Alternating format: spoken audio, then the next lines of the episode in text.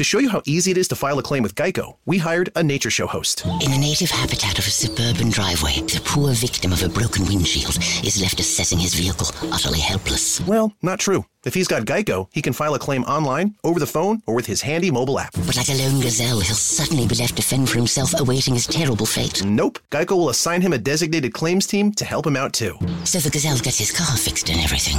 Wow. Nature is so cool. Geico. Great service without all the drama. There is something profound going on at Skinwalker Ranch, and it begs to be studied. The legend is that things happen on this ranch. What if some of it's real? Whoa, that's a definite being. Who or what could we be dealing with? I didn't believe in the paranormal when I came out on this ranch, and I paid a pretty hefty price. Curse of Skinwalker Ranch.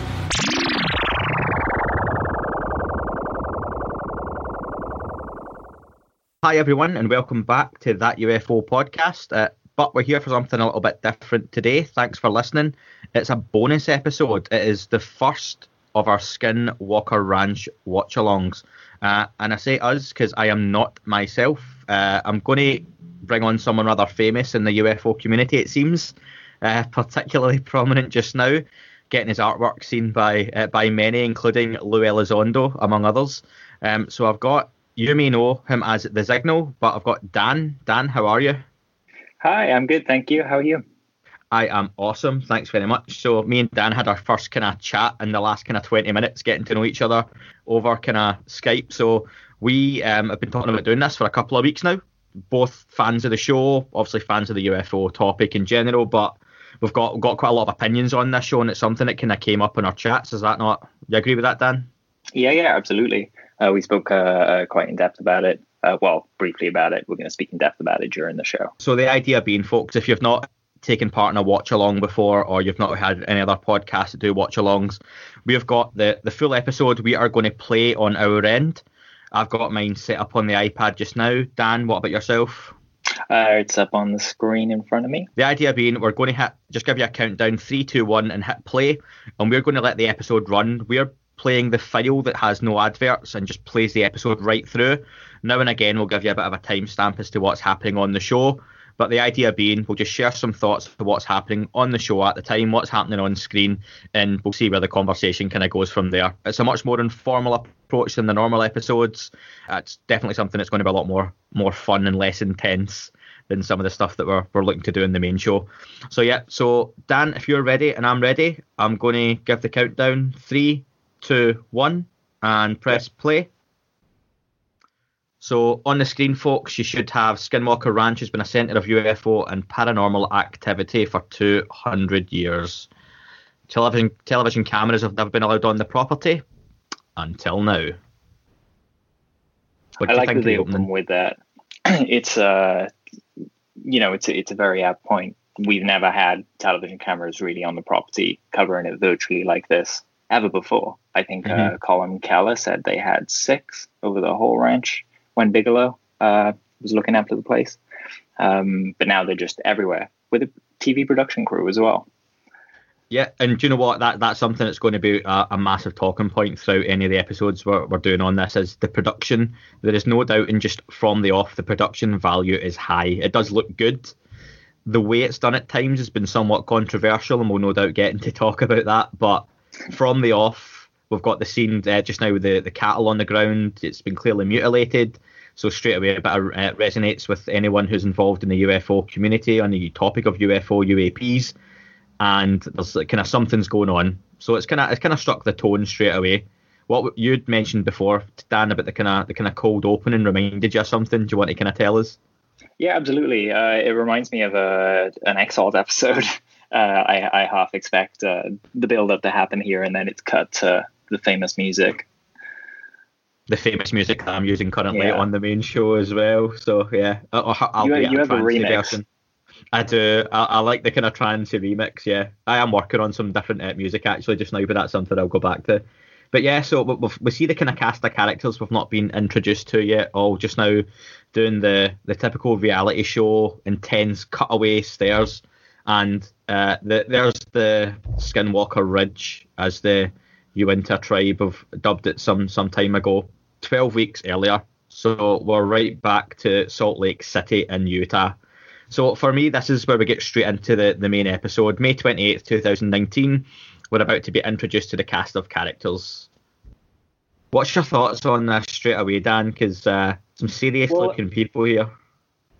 It's it's good that you mentioned the word cast, because I think that's where a lot of controversy here comes from. Uh, mm-hmm. The scientists here aren't the best actors, um, and the person that's more experienced on T V. Uh, we've had some people questioning his science credentials uh, over the over the period of the season. Um, but I get it. I get why they would put someone in like that. Um, in everything, you you have someone who the audience can kind of hook onto, um, and who goes on the journey with them, learning. And that's very much who, tra- uh, yeah, who Travis is uh, to us. Yeah, and that's uh, so. Just to run down, to run down that cast, like you say, uh, Travis Taylor, astrophysicist; Brandon Fugal, who is the new owner and a bit of a real estate mogul; uh, Jim Morse is the ranch manager; Eric Bard is the principal investigator on the show; Thomas Winterton, who has confirmed we'll be speaking to him on the main show and interviewing him next week um, for an upcoming episode. Really looking forward to that. He is the ranch superintendent. Jim Sagala is the scientist. Which, so you're a scientist, yes. Batman's a scientist, as, as Homer Simpson famously once said. And Bryant Dragon Arnold, who is the grumpy but lovable head of security. And, and straight off the bat, something I'd mentioned before, and I brought this up with Sean Cahill as well, and he was very, very kind with his, the way he put it across, and he's right, because he's someone who's starred in a re- reality T V show, and I haven't, and at the end of the day, this is a reality T V show. It is difficult to do this, and you do get asked to do the same scene over and over and over, and the first time it might be natural, the second time they ask you to stand a different way, and then the third time you're having the same conversation. These guys aren't actors, so there is a kind of element that you've got to appreciate for them, which I get, but it doesn't it doesn't take away from the fact there are some very wooden moments and very forced moments in it.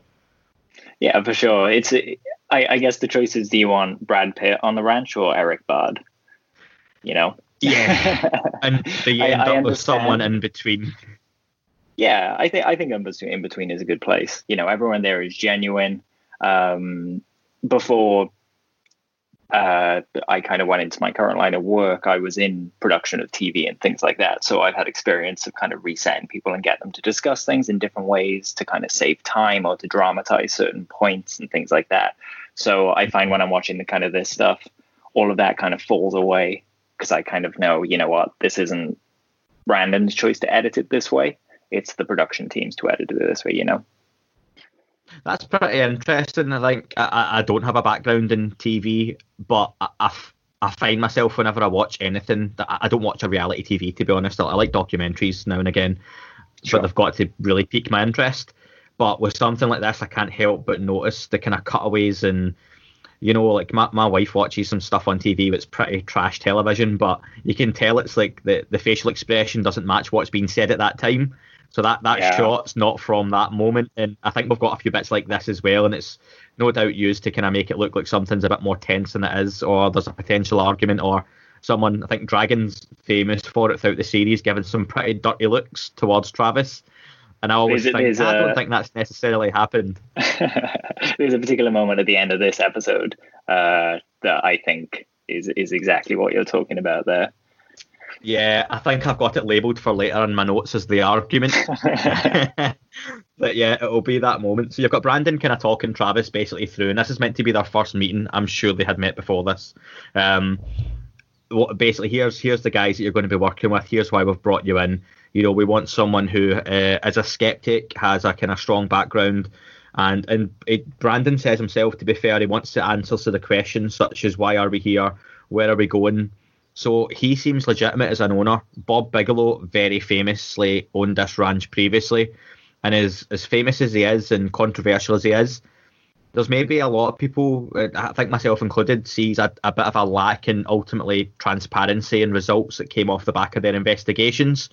You've got leaked documents and leaked memos, and the government was involved in it heavily, so maybe that's why. But someone like that who's been on T V saying they don't give a damn about people knowing his thoughts that aliens walk amongst us and whatnot, and he's on a screen just now, maybe you thought would you, ha- you would have had a bit more from him uh, on this topic, but such is life.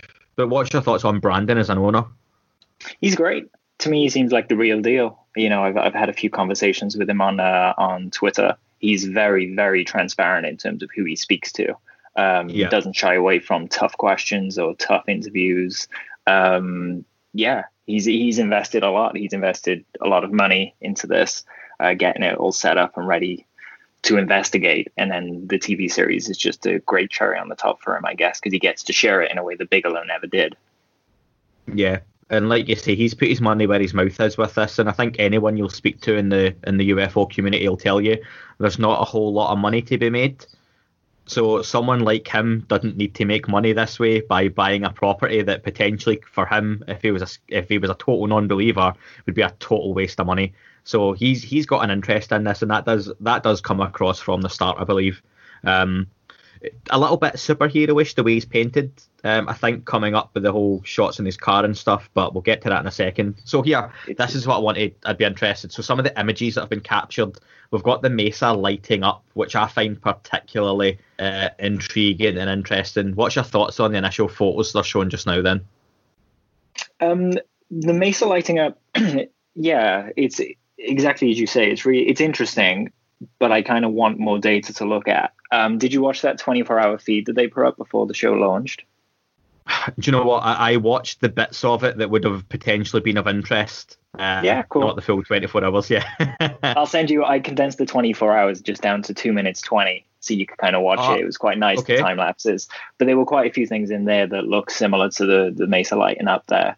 Um, and to be honest, it's it's hard to see if, you know, it's maybe just a car driving around and the lights of the car catching it or something like that. But some more data would be great there, because you could just strike those things off straight away.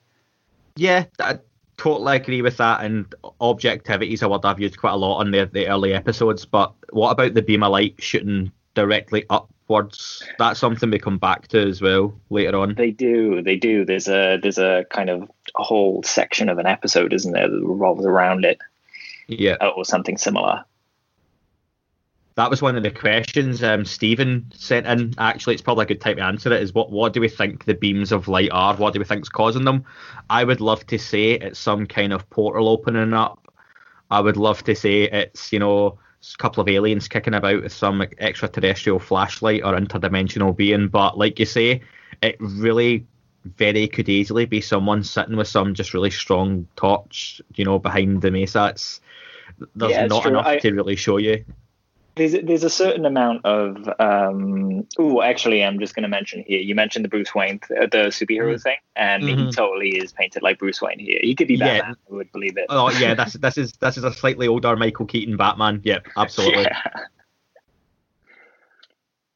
But yeah, you were um, staying with the mesa lighting up, yeah.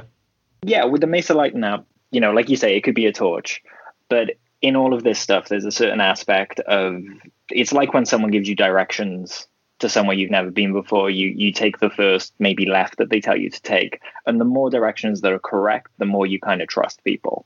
Mm-hmm. Um, and Brandon, for me, has led us on those directions perfectly so far. So when it comes to asking, is there someone kind of sat there with a torch? I trust Brandon that no, you know, like that's that's yeah. something anomalous. We don't know what that is. It looks like it's coming from the ground and scattering as it goes up. Um, certain things say that the sources are underground, certain things suggest the sources are above them in the air, and it's just insane. There are so many different things going on. Science needs repeatability, and it's just yeah. hard to get.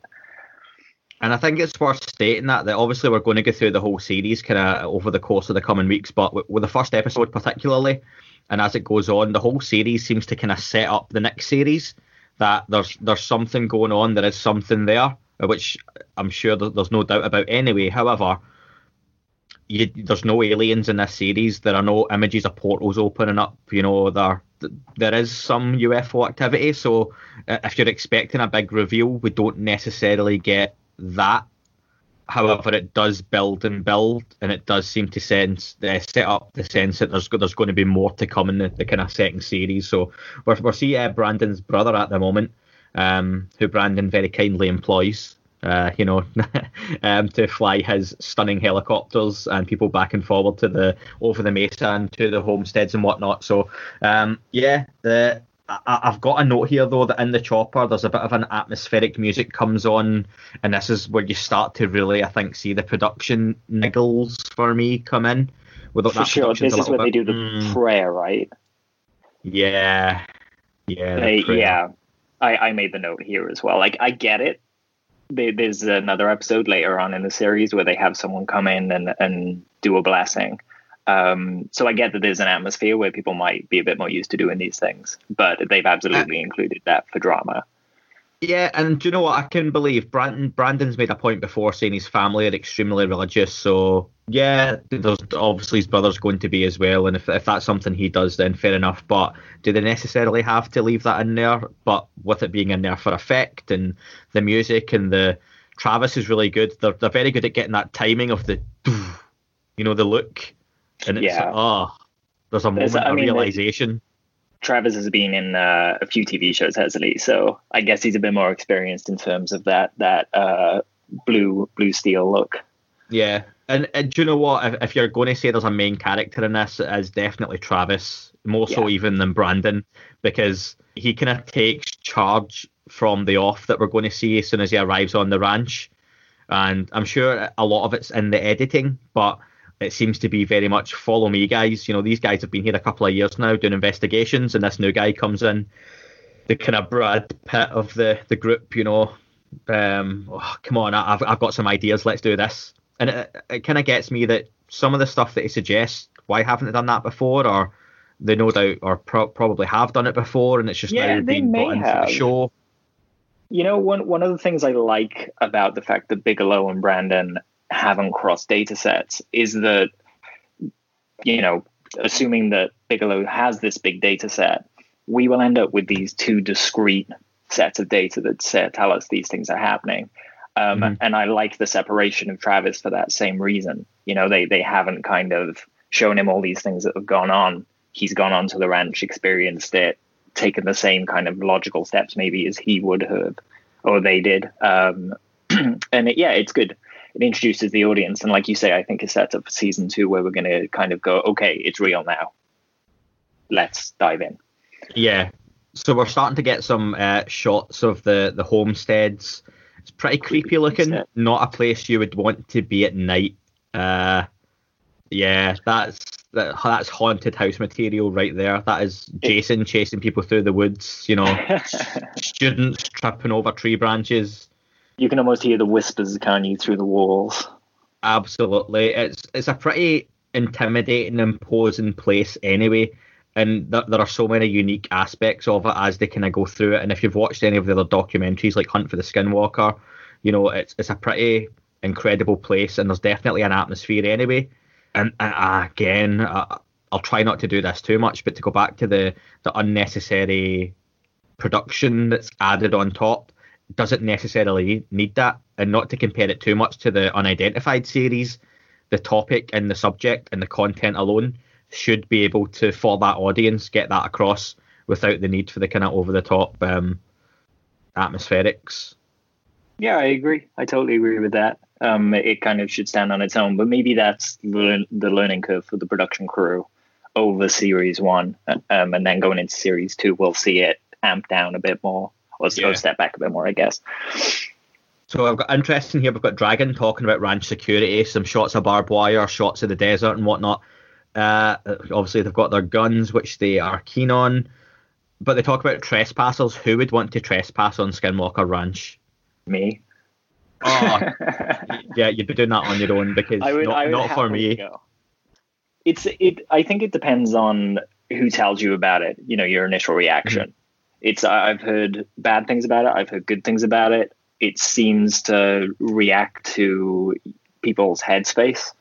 Um, not to say that, you know, I would go on and be completely unintimidated. That would be insane. um, but, you know, I'd be quite happy going to camp there for a week, I think. Let me know how that goes. You can, you can take the, the GoPro with you and kind of do the live feed from there. Yeah, we'll do some. So here we are. So do you know what? I love this. This this is where I was like, okay, it steps up a notch here when they show you the yeah. command center.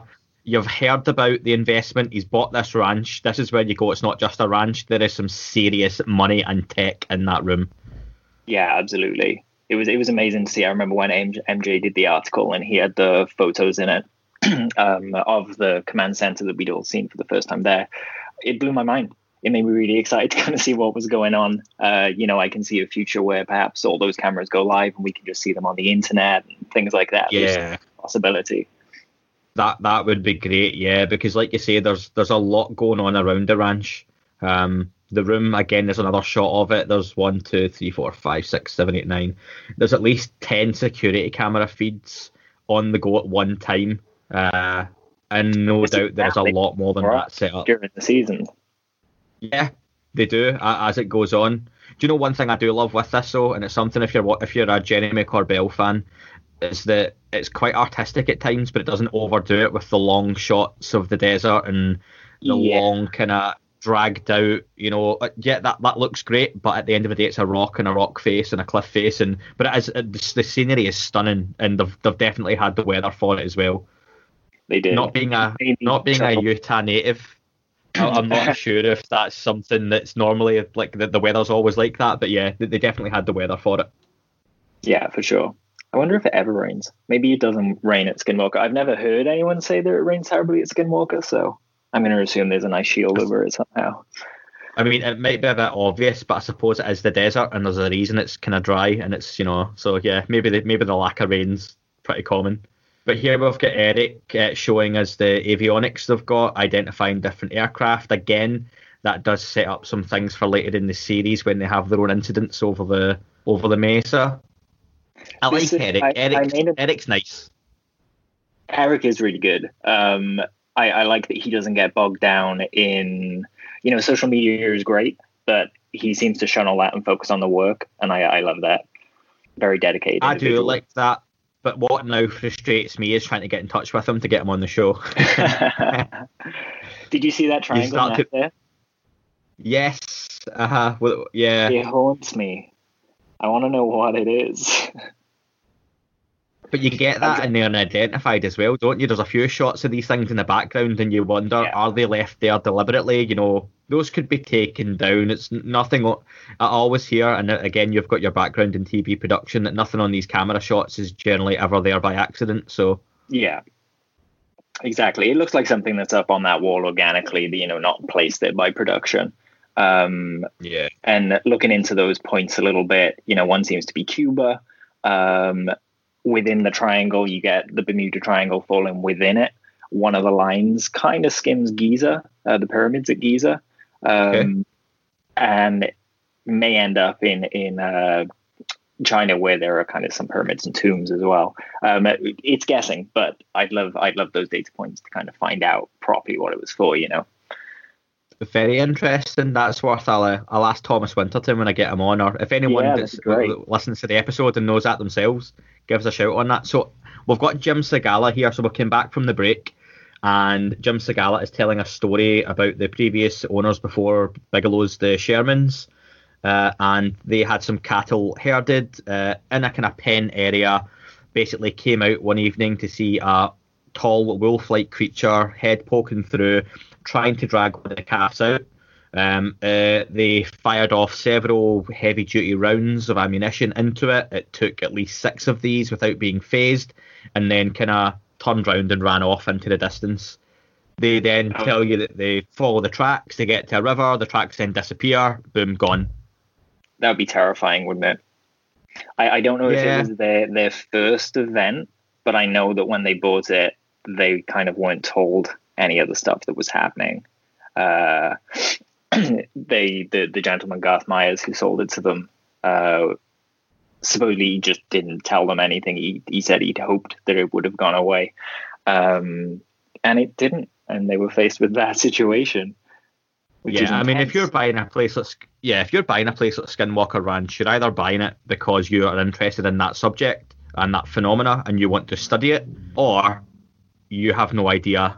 So yeah, it's it's definitely falls either side. It's not something you would you would hear about and be like, yeah, do you know what? I'll get it anyway. You never know. Yeah, for um, sure. With all the kind of stories of what's went on, they should have put In the Path of the Skinwalker on the advert there for sure. Absolutely. So again, we've got one of these kind of long, drawn over shots of the the kind of mesa. So something that struck me at this point with Travis is that they're making a point that as the main character, he is very skeptical, almost almost dismissive at times of some of the claims, and a little bit like, you know, like we've got Dragon on screen just now talking about things he's seen, things that have happened. You know, he obviously believes things are going on. He's witnessed some things, and he takes his role very seriously. I think Travis at times comes in a little bit, come on, guys, you know, ghosts, come on, U F Os, really? That very quickly changes as the series goes on, but that's definitely what they're trying to get across, I think, in the first first episode. Yeah, that's that's actually a good point. Um, I said earlier, it's kind of Travis is the audience kind of lead. Um, and yeah, he goes from very skeptical to having experiences that at the end of the show, he's one hundred ten percent on board. So we're getting another shot of them coming across the ridge just now. This is where Travis is seemingly been taken round. He's kind of first time, let's go round, see some different areas. Do you want to see the mesa? Do you want to see the homesteads? Have you heard about uh, incidents happening over here? Uh, we've got Jim Morse talking just now about his his thoughts and experiences on the ranch. He, he tells you he's former military and he won't go out there on his own at night, which is understandable. Interestingly though, we get a little we, we get a little bit of history, don't we, Dan, on the Uinta tribe and the um, the Navajo. So that was pretty cool. Do, Did you do yeah. any digging on that? Um, only a little. Um, Ryan runs a really good website, skinwalker ranch dot org, um, and he's kind of compiled quite a solid history there. Um, beyond that, um, I often go looking for petroglyphs around North America because there are just loads everywhere. Um, and there are so many around the Uinta Basin. Like, the history there goes back so long. Um, yeah. So we've got the eyes. So Jim Morse is telling us about his encounter with a, I'm guessing, wolf-like creature when he was out one evening. They they do the kind of C G I video of what he saw. It scared him enough that with his background and, you know, he's pretty kind of big burly guy, that he doesn't want to go back out on his own, doesn't feel safe. Again, there's been a few of these kind of wolf encounters, wolf stories. That seems to be the history of like the whole Skinwalker appeal. Um, Skinwalkers were basically, after the Navajo cursed the land for the the Uinta tribe, then all this stuff kind of started happening after that, I'm guessing. I'm not sure there's a there's a date for when it started. In terms of the curse, I know there's no date um, or record of it happening. It's more of a word of mouth thing. Mm-hmm. Um, they they asked someone, I forget who it was, Um, about the the history and whether there was a curse placed on the land, um, and they couldn't actually place any Ute tribes uh, in the area, but they did say it, it doesn't mean they're not there, it just means they don't have records of it. Okay, that's pretty interesting. So we've got Travis doing his best Ghostbusters impression here with his Trifield meter. So this is something that I think I, I've seen. I, I've not finished the full series myself yet. I've been kind of watching it U K time recently, so I've got a couple of episodes left. Um, although I have heard pretty much what happens in final episodes and whatnot, but the Trifield meters come up quite a lot through the series. Uh, not being a scientist myself, I'll admit, uh, I've heard some things about some of the readings maybe not being as mag- um, as spectacular as, as are made out at times, but there are some genuine periods where, you know, if the readings are genuine, which again your Brandon Fugals have come out and said they are, and any any issues that have came up have been more of a mistake within the editing, then uh, we should really believe that, you know, what, what these guys are talking about, what they're saying is genuine. So Travis is saying he wants to go up higher. He's getting some pretty strong readings. They talks about that it's basically measuring radiation frequencies, things across the spectrum. And we get the first kind of glimpse that Travis is interested that something might be happening. Yeah, this is very much his kind of first experience, isn't it? Um, yeah. the I definitely would like one of those Trifield meters in my kit. Uh, very versatile little things. I, I think the the numbers especially go back to what you were saying about the production. Um, for me, when I see those readings go up, I don't necessarily go, oh my God, those numbers aren't as bad as they're saying they are. My takeaway is there's something happening that yeah. doesn't normally happen, you know? That's it. It's an indication, and without being being a scientist yourself and knowing, you know, some of those numbers might be, you know, oh, but that, that would be expected. And something they come to talk about pretty soon um, is the the fact that there were atomic bomb tests done pretty locally. I think they said within like one hundred, one hundred fifteen miles back yeah. in the fifties. And as we know, that that radiation, dust particles can travel. So there, there is straight away potential for that could that could be some of these readings, which is which yeah, is fair. Absolutely. It, it would be really great if they found out that some of these readings were mundane in a way, um, just to kind of show that they're genuine and don't think that any small thing that happens on the ranch is anomalous. Absolutely, and I think some people can get so defensive with, with some of this stuff, and you know, this is where you need people to be at the midway point between a, a Mick West and a, a David Wilcox. Yeah, you know, for sure. You've got someone with with extremes either way that really want to prove this is true, and you have to believe everything. On the on the other end, someone who wants to believe none of it, even though they probably do, Mick. Let's be honest. Um, in the middle of that, you've got to be able to say that, do you know what? Some of these things are natural. Some of them aren't phenomena. Some of them do occur for whatever reason, okay? But you don't need a thousand U F O sightings to all, to all to be true for it to be real. What you need is one, and that's yeah. that's that's the case, you know. That all the rest of them, when the day comes that there's a disclosure and we find out what's really happening, or you know, maybe we do get that U F O on the White House lawn. Uh, ideally goes through the White House at the minute, but you know, on on the day that we do get that U F O on the White House lawn, the rest doesn't really matter anymore. It's okay, so it's from there, where do we go? And it's it's a whole new way of finding things out. So what happens in the past doesn't necessarily matter anymore. So we've got one of our, our round tables that are going to be a feature of the, the series as we go on. So they're talking about different measurements that have been taken. Dragons already taking a dislike into Travis, it seems. This is, I think, where we're getting close to the look, yeah. You, I wonder how much time they, they spent together before... you know, this meeting, because you can almost mm-hmm. see them kind of become friends over the season, and I'm not sure that either either of them would speak to each other quite in the same tone they do here uh, at the end of the season as they do at the beginning. Yeah, that that's that's pretty fair. Yeah, Dra- Dragon's pretty defensive, and he's he's grumpy and lovable. Again, he comes across like that. You know, you can see the look he's given Travis just now as Travis kind of takes center stage. And It's it's a bit like, you know, they've got a football team that's been like a well-oiled machine, or a soccer team for any American listeners, and they've been playing well, and they've played together for years.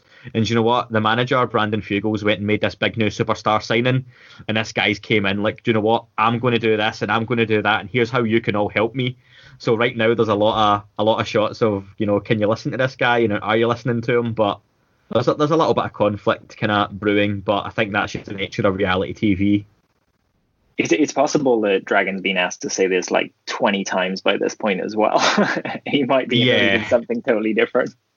Yeah, and that's uh, he's even reacting to the same thing. It could have been a facial expression from the were, you know, let's get some just eat in, let's get some food in for the night, you know, let's have a chat. And he's he's just not been happy with the sound of the discount that's been applied and what he's been asked to pay. You never know.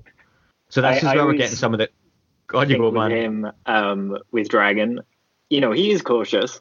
Um, but if I'd hired him for security, I'd want him to be that way. You know, if if we had him running Jurassic Park, I think kids would still be happy there.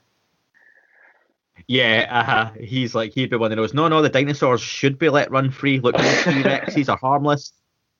Yeah, they're, they're definitely vegetarian. There's, you know, so th- this is something I want to get your thoughts on, right? I, I had a thought here. And this is maybe a little conspiracy-ish, right? But, you know, is that not the whole reason for these shows? Absolutely. So they're talking about the atomic the atomic bomb tests in the fifties.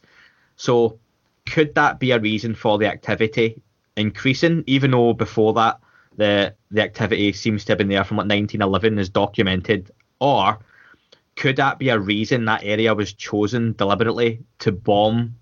Because in that area, maybe back then even, the U S government had reason to believe there was something potentially in the area that they wanted rid of. And their idea was, again, one hundred fifteen miles in the desert's not not that far away, to be fair. Was there a reason they bombed it? Or am I just, you know, putting two and two together and getting ten? It's an interesting theory. Like you say, it's not it's not too far away. There is a connection between the phenomena and, and uh, you know, nukes um, well established. So it's very interesting that you say that. Um, I also think that, you know, when you, you look at what we have today, where we can see the gravity anomalies and the magnetic anomalies all over the Earth, mm-hmm. those things may not have been available in those days. So you wouldn't know where to avoid if something bad was going to happen, if you were operating and testing in one of those areas. You know, we just don't know the knock-on effects on it. So like you say, it's, it could be intentional, it could be um, accidental.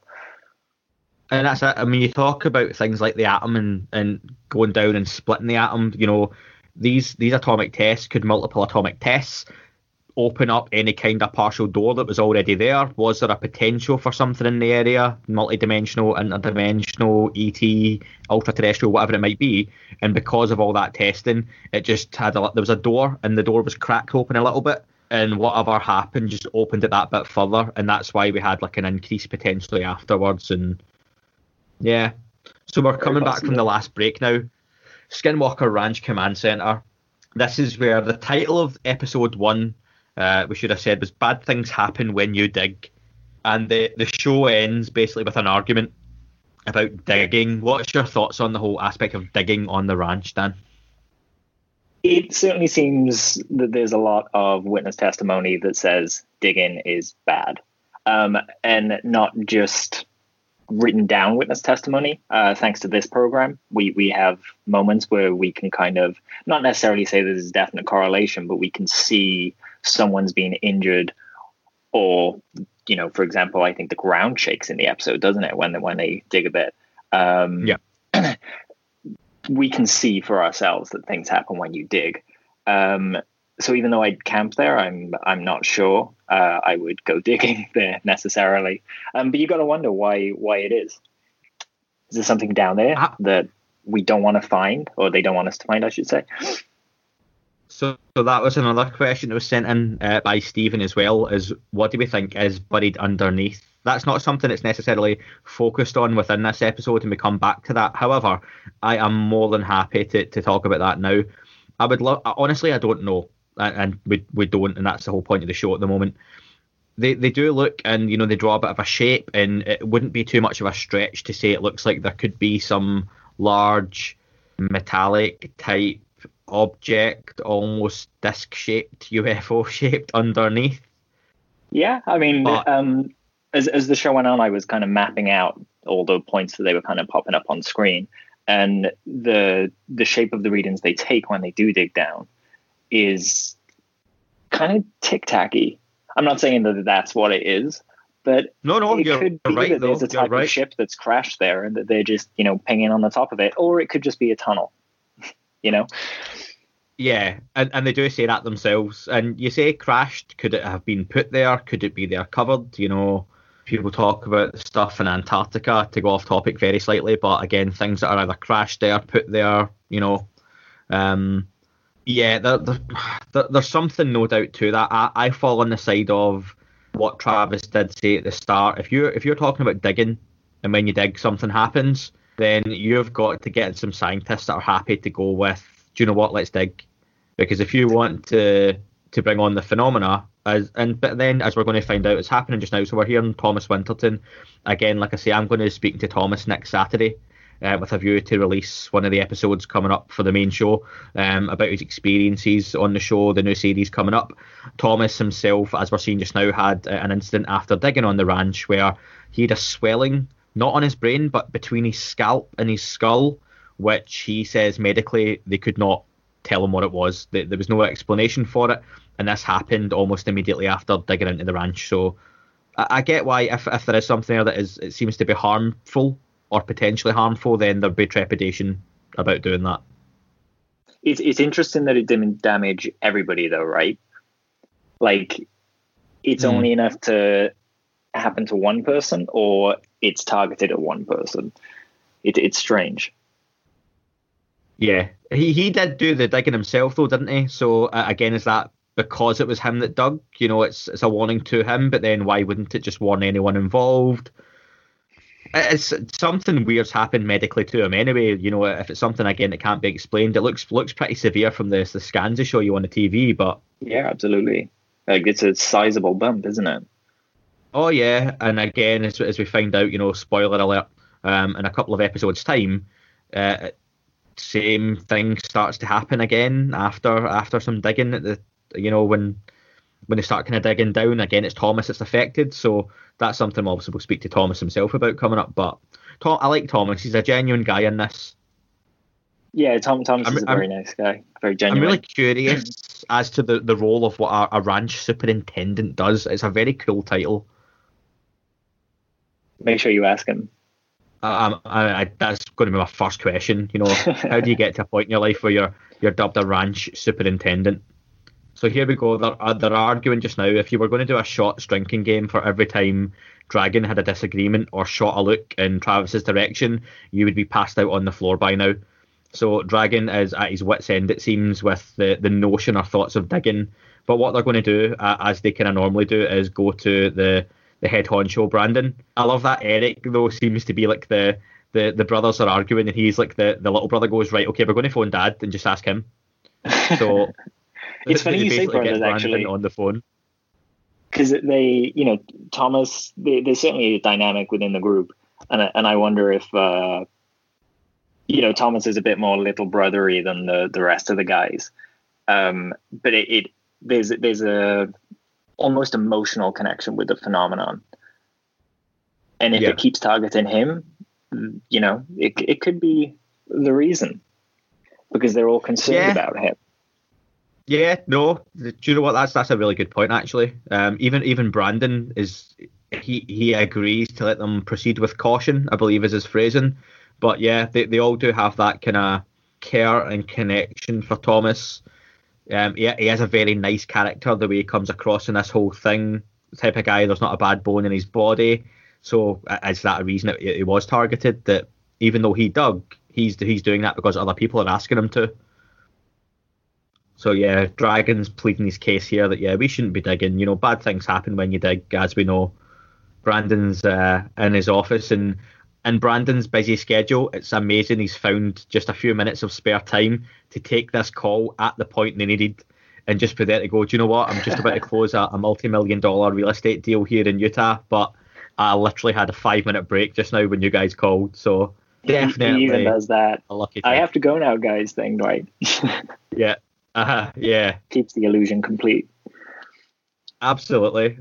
I'd rather, and that's that's the thing, I'd rather they drop that for the upcoming series and just, you know, it, you can see Travis look looking like he's trying to hold in, like, yeah, some kind of an upset stomach.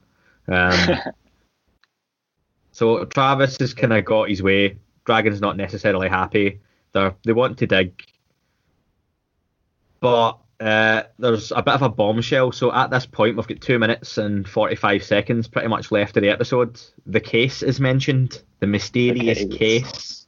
Any fans of the movie Pulp Fiction will be thinking of the mysterious case from that. And do you know what? As far as we kind of find out, you know, you don't know that's wasn't was in that case of Marcellus Wallace. However, yeah, that that is the kind of cliffhanger we're about to be left on here. What's your thoughts on the case, Stan, and the way they kind of wrap up the episode? Well, we were focused on that case for a week. Um, you know, someone found a screenshot of it in a preview where you could actually see the magnet there. Um, but it was so dramatized, and it really is like this big example of exactly what you you you were speaking about, um, where the show just doesn't need it at all. There are a couple of reaction shots in here, um, where people stand up in awe, and I'm it just didn't convince me. I, I didn't think it needed to happen. It wasn't as big of a mystery um, as it was made out to be. I think yeah, we some of the reactions or alien head, yeah. or you know, so exactly, exactly what I was going to say. What were you expecting? Some kind of alien skull, or oh, do you know what? Here's the, the key to an underground base. So we've got actually got that houses a U F O underneath. But as, as we do find out, and it's it's a really strong magnet. I appreciate so, yeah. you be careful with it, but. You know, maybe I don't know. Maybe maybe magnet lovers were blown away by it in a way that we wouldn't be. Ab- absolutely, magnet lovers are going. It's it's the holy grail of magnets, you know. and, and as as we see them kind of standing up, having a look, it's the show ends. In, in hindsight, and... it looks like the reaction's uh, confusion as to why it's been drummed up. yeah. Oh, why why have you got the magnet out? Yeah. Oh, I mean, I suppose they don't know that's the end of an episode, you know. It's like, for Very them, true. That was just what was happening at the time. But we're now getting uh, the what's to come in season one. And we're getting, as you'd expect, all the action shots. We've got Lin- a shot of Linda Moulton Howe there. Uh, we've got shots of them going down into one of the homes of the, the caretakers of the ranch. So the, yeah, there, the there's a few bits in hindsight, or maybe, I don't want to say misleading, but... some of the, they've, they've definitely chosen some of the more fantastical wording, such as, you know, that could be human remains, which we find out it's not. Um, which, you know, it, it's it could be, but the chance there is going to be is is slim. And I think a bit of honesty there and directness would be better. Yeah. And and there we have it. That is the end of episode one. So, Dan, you've watched the first episode now. That's that's probably your second or third viewing of it, okay? Obviously, you've watched yeah. it with an eye for, for recording this episode. What's your thoughts looking back on episode one as a whole? Um, I think it's a strong opening episode. Before this episode, I didn't really have a good idea of kind of the overview of the ranch, where everything was, um, the people involved. And I think it set that out really, really well. um, it also, at the end of the episode, someone mentions the word belief.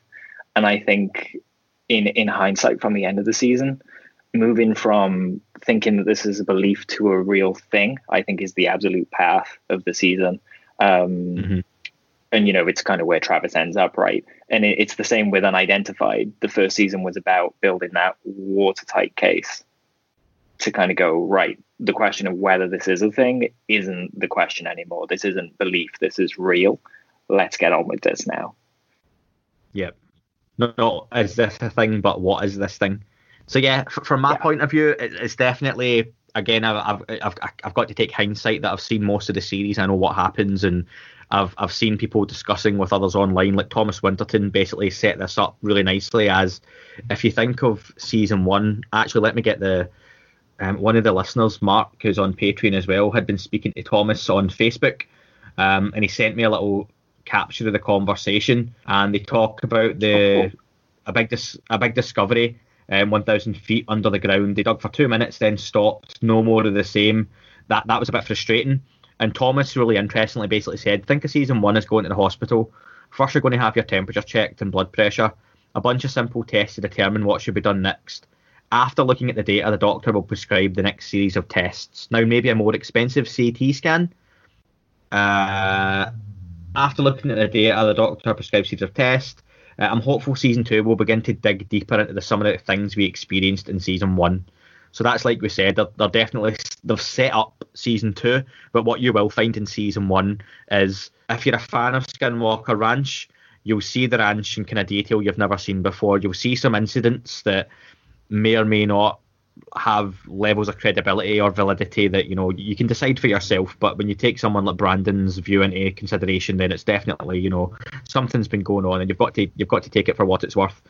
This the second series though, which is, is should be getting filmed soon and released later on in the year, you know, COVID depending, um is definitely, look, it's going to kind of step things up a level, which I think it would need, but would be would be really welcomed, and I think would make season one all the more kind of relevant and interesting. I've got, I've got a really good question, okay, so I know you've not heard this one, Dan, but um, Stephen also asked, do you think the Native American tribe that originally put the curse on the basin were in contact with the phenomenon, possibly going back thousands of years, and the contact knowledge was passed on through every generation, some kind of C E five protocol? Yes, in a word, well, the, the better way to, to, I guess, answer that would be that I'm a big fan of the idea of going back and kind of into the oral stories, um, because there were a lot of, uh, you know, tribes and peoples who that's the way that they communicated their stories. They didn't write things down, you know, um, and a lot of that seems to suggest something other. Um, people people were a lot more open to spiritual uh, aspect of life back then, uh, whereas we're very kind of hard science based these days. Um, and I, I think, just think being open to that, especially with my experience with C E five, um, brings that stuff in a lot more. Uh, so, yeah, absolutely. I, I think probably Stephen isn't too far off the truth there, that there was some interaction in the past. Awesome.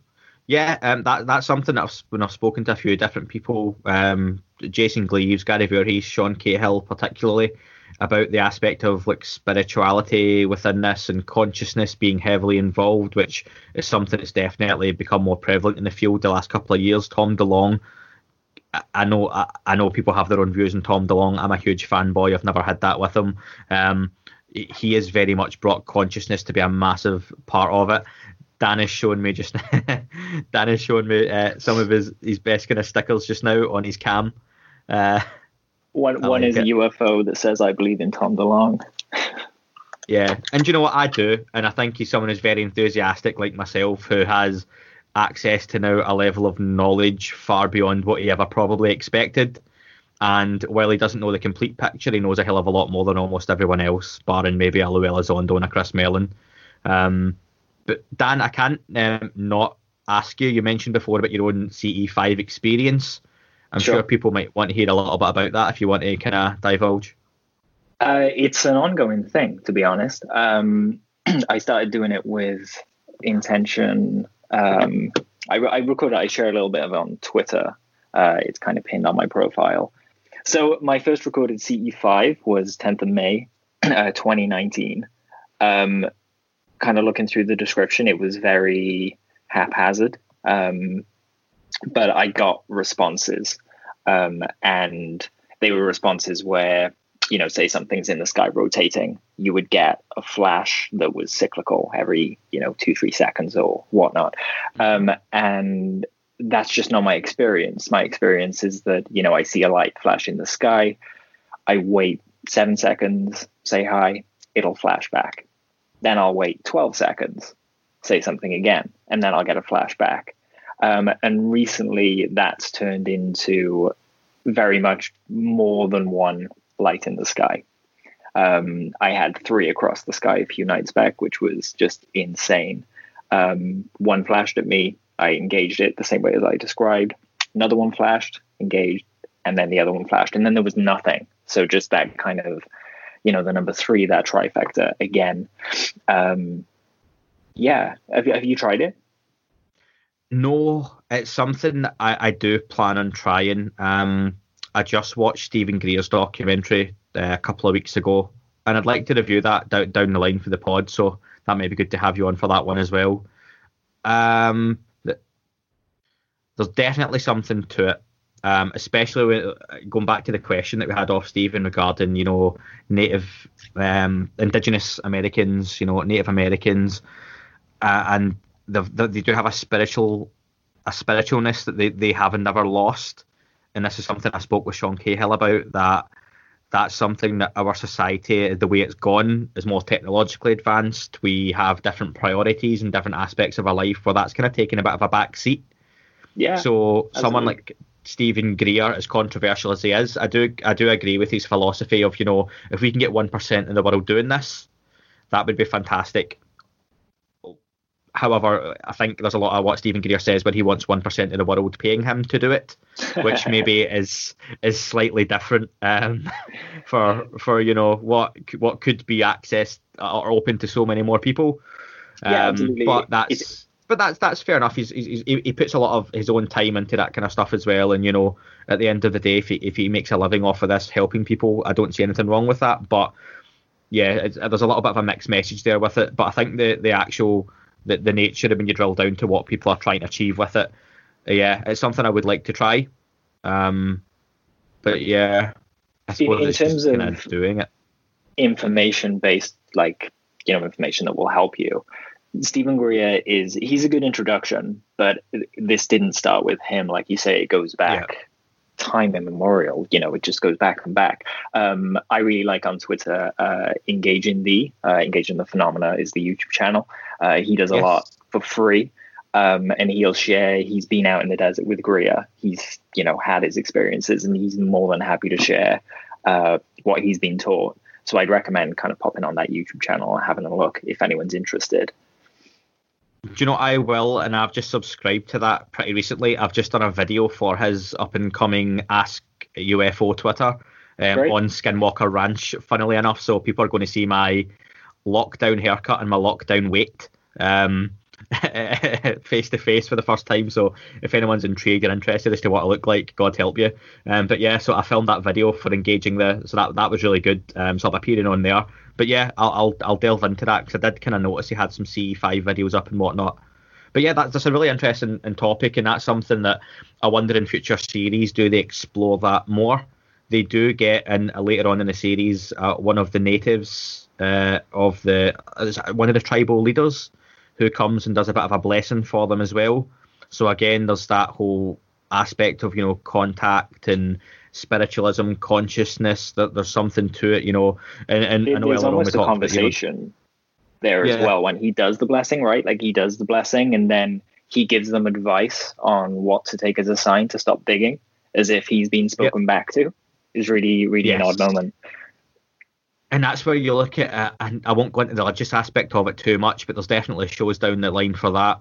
When you look at some religions and the way they've evolved, uh, evolved or devolved even, you know, depending on your views, um, the, the whole nature of the prayer, whereas, like you said, the way he does the blessing, it is almost a conversation rather than, you know, speaking to our God about this and I would like this. It's more of a, you know, come on, you know, we want to work with you, we want to be part of this. And that when you talk about everything being connected and all being kind of one, I, I've got far, far, far more uh, believability and, you know, acceptance of that, as opposed to there is one supreme being lives in a cloud in the sky. And that's that's just my opinion, and that's that's up to other people to have theirs. I'm not I'm not particularly religious, to be honest, but what I would think is a lot of it does have a grounding in the, the U F O or the phenomena, that it goes back to that. And that's something that you can kind of see more and more. But that was a really good question, Stephen. Um, some really good ones sent in there. Thank you very much. So with time kind of running out, um, Dan, any final thoughts and what you're looking forward to coming up for the next episodes? Ooh, that's a good question. All the episodes are kind of blurred together with me. I've seen them so uh, much. Fine. Um, I think I think get into probably a lot of discussion will come from the the exotic animals they bring onto the ranch. Um, and, you know, the levels of danger there and so on and so forth. Um, mm-hmm. Yeah, and I guess what they could do better going forward for that, because there has been a lot of conversation around that, uh, but it'll just be good to, to get that out of our systems, I guess. Yeah, I, I'm hoping to maybe pick up some things this time going forward, and now I can kind of put my issues to the production values at times aside, maybe look more about what the actual content is in the data that they discuss and kind of find out a little bit more. Again, I'm not a scientist. I have one of the world's worst memories, um, other than things like ufology and, you know, incidents and people's names and stuff. It's just that kind of stuff sticks with me. So if there's ever anything that comes up and people want to kind of correct us on or let us know a little bit more about, please do on the, the Twitter. So remember, folks, the Twitter is at U F O U A P A M for the podcast. You can subscribe to our Patreon, which is patreon.com forward slash that UFO podcast. This show will become a Patreon exclusive. Uh, the, the first episode we've done today will be free for everyone permanently. Going forward, it'll be released on Patreon with a view that down the line the episodes will come out um, further forward. But to, to reward those that are supporting the show via Patreon, that's very much appreciated. Any ideas for other bonus shows, give us a shout. I'd love to do that. Um, and Dan has had some brilliant artwork recently, um, artwork that he has put online, which has been seen by none, none other than Lou Elizondo himself. Dan, do you want to talk just a little bit before we finish up about the, the artwork? Um, truth is, is what it is. Uh, I, I guess it surprised me that it hadn't been number four uh, with Lou, um, really because, you know, that's that's his North Star, is truth and telling people and getting that out. And I understand that it's a little slow Uh, for some people, if we if we follow it daily, um, but he's set on that, and I felt like he should, you know, be put in that kind of same light as that Obama Hope poster, um, as something great to reach for. Um, yeah, so I put it out there based on a tarot reading that I got on Twitter, which was really funny. I was really nervous about it, and then it was just that was that from crazy. Jenna, by any that's chance? Right, yeah, yeah, yeah, that's right. Um, I kind of do arty things and I always get nervous about sharing them. Um, but her tarot reading kind of just pushed me to do it, and I did. And yeah, amazing things happened. Yeah, and, and here we even are down the line, and it was it was incredible, and it's amazing that Lou's even seen your artwork. Um, Dan, uh, I hope you'd be coming back for the second episode, yeah? Yeah, absolutely. I look forward to it. It's been a, an absolute pleasure, and I'm humbled to be a guest on here. No, it's great. Listen, I hope people have enjoyed the more in, informal kind of format and bit of a conversation, and it's nice for me to get to share some of my thoughts. And obviously the, the main show is always going to be me talking to a guest from ufology about an incident or experience or something that's coming up. Uh, that just this week coming up, remember, I've got M J Banias I'm interviewing on Tuesday evening. I'll be speaking to M J. Then on Friday, I've got Nick Pope, which is a really big personal highlight for me because I've been a fan of Nick Pope for years. I went to one of his lectures some time ago when he was back in the U K. So Nick Pope will be great. And then on the following Saturday, I'll be speaking with Thomas Winterton. That's just the next three coming up. And I do have quite a few more names for down the line as well. One that I would love to announce, and I can't, um, but it will be relevant to future shows that are coming on. Dan is smiling, Riley. Future shows that are going to be coming on our screens that we might be looking forward to, but just at the minute I can't announce the uh, the name. But again, that's that's very excitable as well. So um, there's a lot coming up, folks. I appreciate everyone listening. Uh, give us your thoughts and feedback on this. If you watch along with us, you know, play the episode, let us know what your thoughts were looking back. If you just yeah. listened along, again, get, give us a shout out, give us some feedback. Um, but follow Dan at The Zignal on Twitter, follow the podcast, myself at U F O U A P A M. You've got the Patreon, patreon.com forward slash that UFO podcast. And as always, your listens are the most appreciated thing. Um, awesome. Dan, thank you very much. And I look forward to speaking to you next time. Thank you.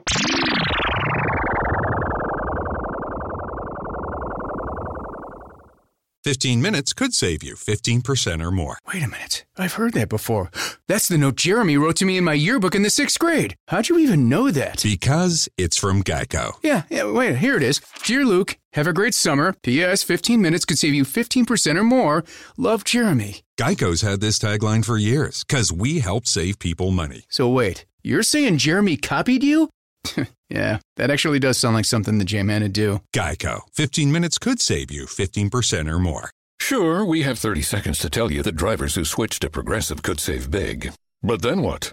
We could romance the legal copy. It never gets the attention it deserves. And some lawyer worked real hard on it. So take it away, lawyer.